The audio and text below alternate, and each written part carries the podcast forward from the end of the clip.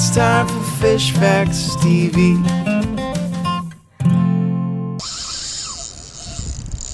Welcome to Fishcasting, the fishing podcast. I'm your host, Tanner of Fish Facts TV.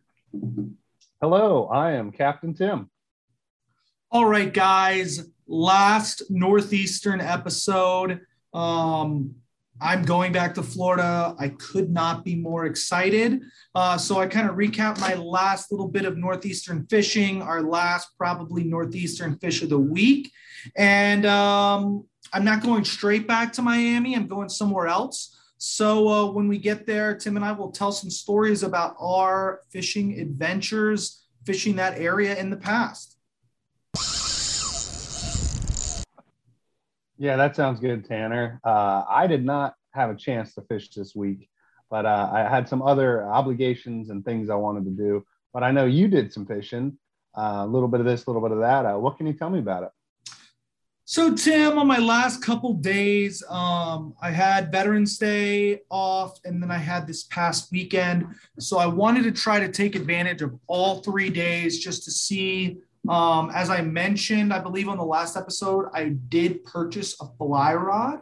So, I really wanted to get out there and try to get a salmon or a trout with the fly rod. So, on Wednesday or Thursday, no, not Thursday, on Saturday, I went back to my salmon spot with the fly rod ready to go. It was 30. And um, the last couple times I've been was about three weeks ago. Now it's been sustained cold. So before the water was cold, this time the water, I stepped in, I got about shin deep, and I stood there for about five minutes and I didn't see any other fish, fishermen. I didn't see any fish rolling. And I was just like, this ain't it. You know, I really, really wanted to catch that salmon, but I also didn't want to lose sensation in my toes. Um, and without waders, I just think it was too cold. So I went back to the pond that I tried a couple times. Um, I wanted to get the fly rod. I knew there was trout there. Um, I'd already caught trout there I want to say, yeah, I guess I'd caught one trout there since I last talked to you. I'd been there a couple times. I forgot there was another trip where I went. Um, because did we talk last week? I can't remember. Yeah, I think we did talk last week. Um, okay, so never mind. It was uh, I'd gone there before, so I went back and uh, to the pond. It's called Beach Pond, Beach Lake Pond is what it's called, which is or no Beach Pond Lake. Uh, so I went there the first day and I caught a really, really nice rainbow, biggest by far rainbow. Actually, what I was doing was I was fishing with my fly rod on one side of this little spillway, or it's not a spillway, it's a causeway basically there there's a lake on either side of this highway and there's like a little flow through which is about four feet wide by about five or six feet deep. So it's where two larger bodies of water kind of flow into each other. The body on the west side of the lake is much shallower than the body on the east side of the lake but they flow through and it's, it's just a natural choke point for fish. That's where i've caught two of my good rainbows there in the past so I put a live worm on one line and I went to go throw the fly rod on the other. It's tough to throw the fly rod there just because you're right by the highway. Uh, but I, I was messing with my fly rod. I set it down. I went back over to go see my other line. I see my bobber two feet underwater. Sure enough, it's a good size, probably 16 inch rainbow. Definitely the biggest one of the trip was really awesome on a live worm. Um, now with the fly rod, I was able to get two fish, um, arguably three. Two of them were bluegill, uh, throwing a little nymph. All the fish were sight casted on the fly rod. Um, and then I saw a little pickerel, smaller than the one I caught a couple months ago. This one was probably 14 inches, probably about, you know, very, very skinny trying to think of a good comparison, but you know, maybe uh, three inch diameter. Like it was a very, very skinny little um, fish, but it was cool on the fly rod. The bluegills were cool on the fly rod. I, I was throwing the nymphs for the bluegills, and I threw a little bit bigger fish imitator for the pickerel. Um, and I did see another trout, and I was throwing several different flies for this other rainbow, but I could not uh, get it to bite. So the all the fishing I did was after that was at this same pond. Uh, so I caught one bigger largemouth, bigger meaning you know 14 inches, probably about the same size as the trout, maybe a little bit smaller. And you know, I just I had worms. I was just enjoying catching bluegills, to be honest. Um, I caught a whole bunch, probably you know 30 or 40 good size. You know, I, I didn't realize the bluegills up here were that big, but just small hook, kind of threading these worms, just catching bluegills right and left. Um, and then I, I, decided to hike into the woods and try uh, where the creek flowed into this lake. And I, you have to walk about a half mile through the woods. Um, we got back there. It was really shallow. Um, but we tried a couple spots. We ended up finding some yellow perch. So pulled out three more yellow perch after catching all these bluegill fishing off the side of the road. I go the exact same body of water, you know, a half mile away, and I'm catching nothing but yellow perch. So it was interesting. Um, so then I tried the outlet because it's basically like a reservoir. A stream comes in on one side and it's dammed on the other side. So I tried the dam as well. Um, I saw a couple trout near the dam. Uh, my, my thinking was that fishing, because there are um, sockeye salmon that are introduced by the state, but the thing generally, the sockeyes live on the bottom out in the middle where it's 60 feet deep. Um, but my thought was maybe they would try to run into the streams uh, to try to mate, even though they can't because um, they're too shallow. And I saw a couple salmon trout looking fish that I think could have been those. They're actually called kokanee. It's a subspecies of sockeye from the Pacific that lives exclusively in lakes and never needs to run into the ocean. So I was looking for these kokanees. I didn't find any on the outlet side either, but I did get a, just a lot of those really good, you know, hand-sized bluegills. Um, so overall, you know, it's it's really cool to be able to get yellow perch, rainbow trout, largemouth bass, big bluegill, and pickerel all from the same lake. And uh, yeah, it was it wasn't great. It wasn't flashy, but kind of as my end of the Northeast fishing, uh, I, I think it was pretty successful and enjoyable. No, it sounds like it was.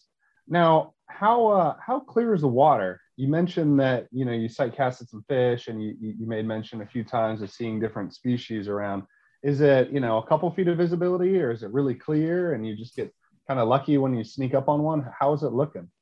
Um it's very clear. Um mm. in a lot of places it's a little bit tannic but it's like a light tannic brown and the further you get away from the inlet stream the clearer it gets.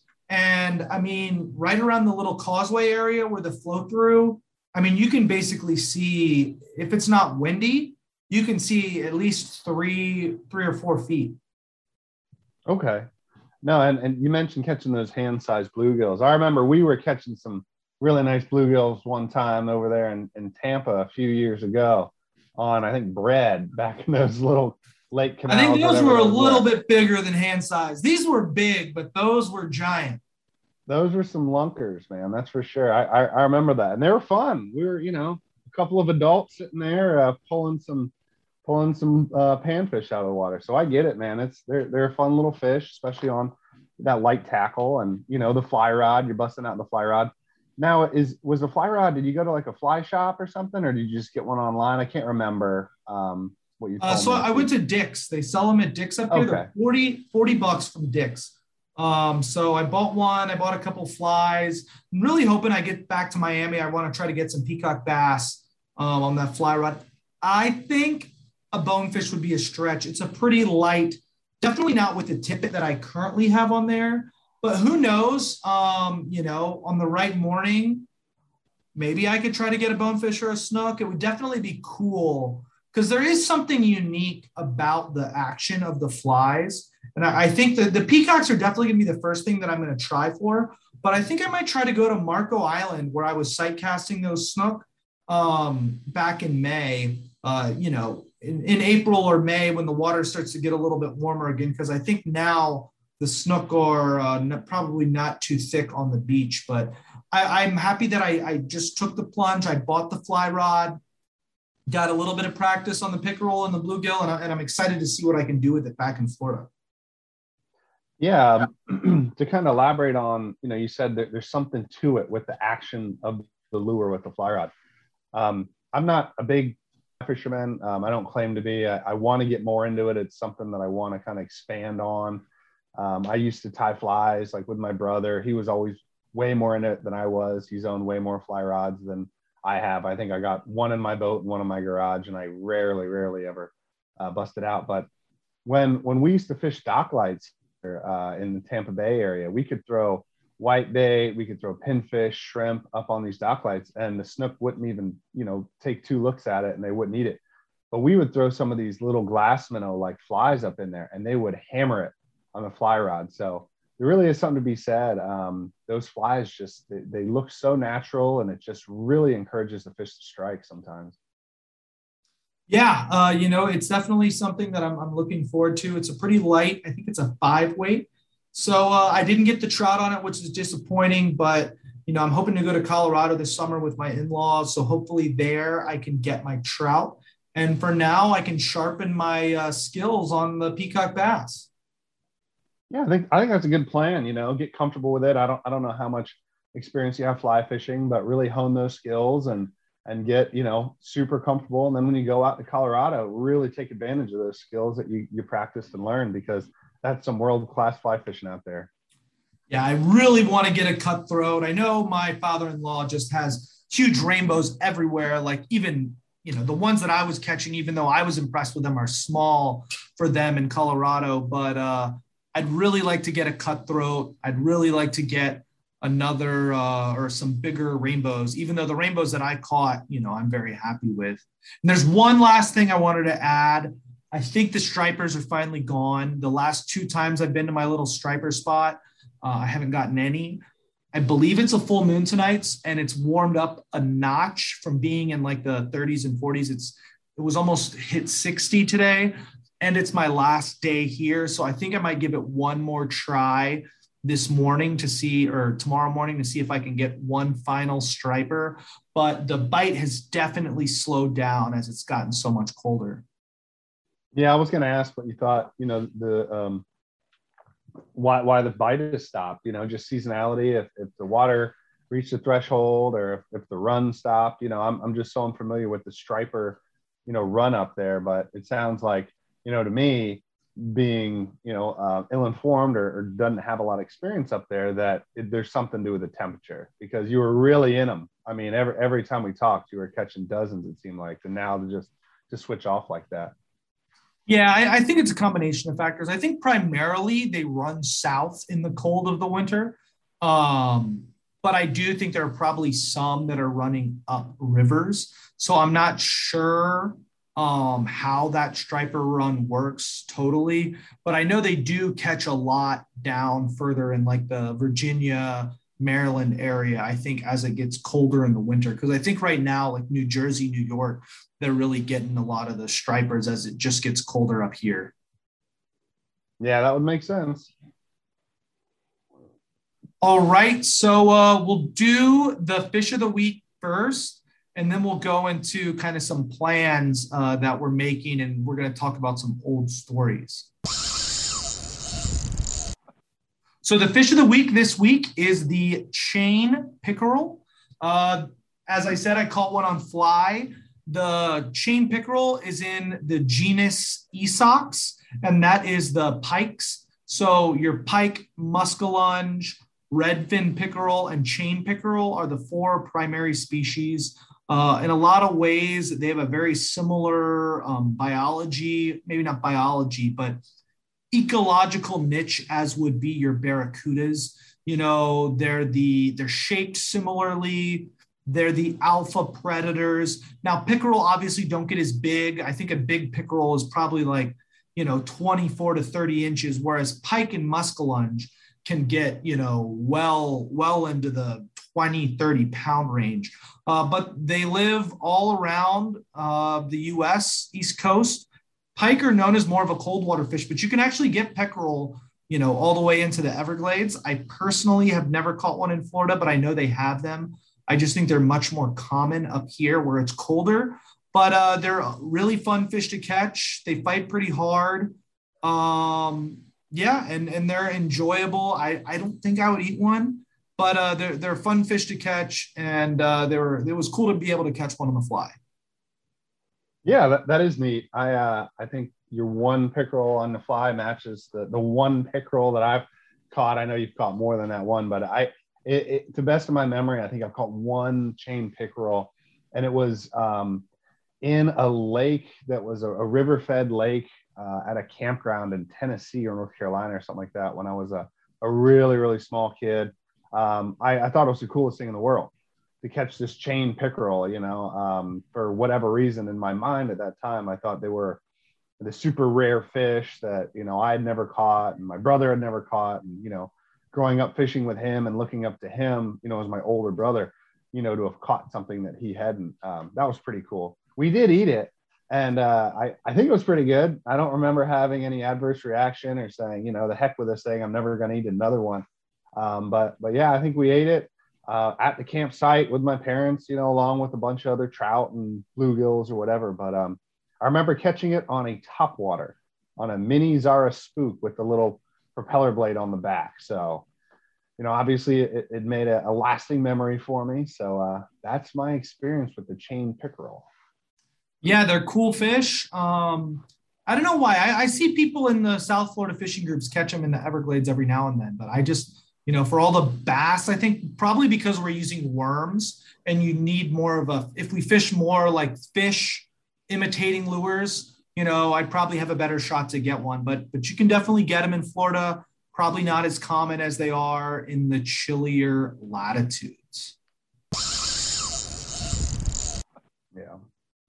All right. For our last segment today, I put up something about questions. Let me double check real quick um, but what we're going to do before that is I am going to the Florida Panhandle. And Tim and I did a lot, both individually and together, did a lot of fishing in the Florida Panhandle when we were younger. So I was going to have each of us tell our favorite Florida Panhandle fishing story. Um, I know what I'm thinking of. I know what I hope Tim is going to tell because one of my favorite Tim fishing stories comes from the Florida Panhandle. Um, and then Ooh. I'll obviously update you guys next time when I get back from Destin.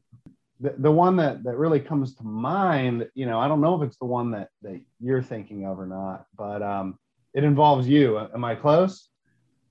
Not the one I was thinking of, but you can tell the one involving me too. Okay. Well, you know, Tanner and I, when, when we first uh, became friends up at Florida State in Tallahassee, um, you know, we, we realized that we like to fish and, you know, it started off our friendship many years ago. And um, Tallahassee doesn't really have a very close saltwater fishery. It's about an hour away down due south.